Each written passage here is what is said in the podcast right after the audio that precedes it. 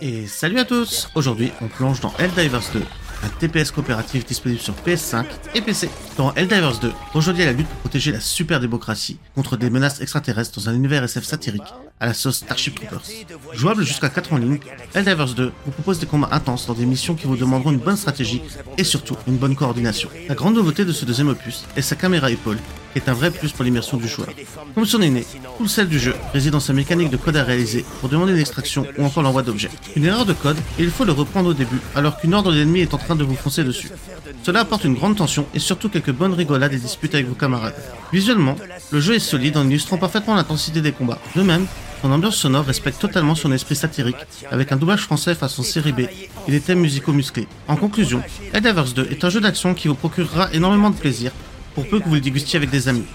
Si vous voulez en savoir plus, n'hésitez pas à lire notre test complet sur gaming-family.com. A bientôt pour un nouveau test express. Si vous appréciez ce podcast, n'oubliez pas de vous abonner et de laisser votre avis. Votre soutien est vraiment essentiel. Dans tous les cas, merci de nous avoir écoutés.